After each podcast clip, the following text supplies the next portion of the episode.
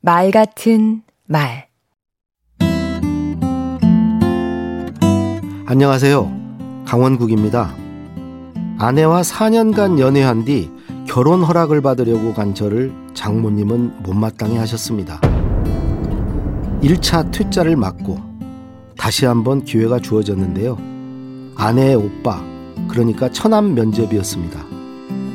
처남은 어머니께 면접 결과를 짧고 굵게 보고했습니다. 날라리다. 이 절체절명의 위기에서 저를 구한 건 제 친구였습니다. 우연한 기회에 장모님과 만난 그 친구가 저에 대해 이렇게 얘기했다는 겁니다. 그 친구 진국입니다. 이 한마디로 저는 구사일생, 결혼까지 꼴이 날 수 있었습니다. 그런데 도대체 진국이란 게 무슨 뜻일까요? 그 사람 참 진국이다.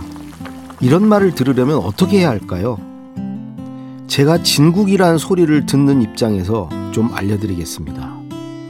우선 과묵해야 합니다. 예전엔 저도 과묵했는데요. 과묵은 말을 안 하는 게 아니라 결정적인 순간에 자신 있을 때 해야 할 말만 하는 겁니다. 또한 말과 행동이 일치할 때 우리는 진국이라고 합니다. 사실 학교 다닐 적엔 언행일치가 어렵지 않았지요. 빵 사겠다고 했으면 빵 사고, 산에 가기로 했으면 산에 가고, 약속만 잘 지키면 됐습니다. 약속 지킬 자신이 없는 경우에는요, 말만 앞세우지 않으면 됐습니다. 물론 사회생활을 하면서부터는 언행일치가 어려워졌지만요. 끝으로 상대에 대한 배려가 있어야 합니다. 측은지심이 있고 역지사지할 줄 알아야 하지요. 타인의 아픔에 공감하고 사람을 사랑해야 합니다.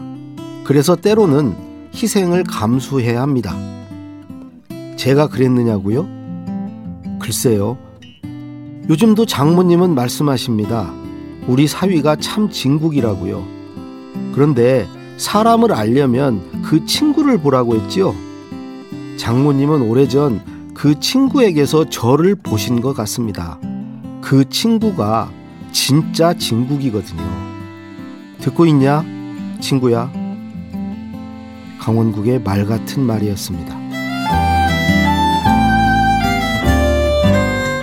불순물을 걷어내고 오래 우려낸 곰탕처럼 싱거운 듯해도 깊고 영양가 있는 그런 말, 그런 사람이 진국입니다.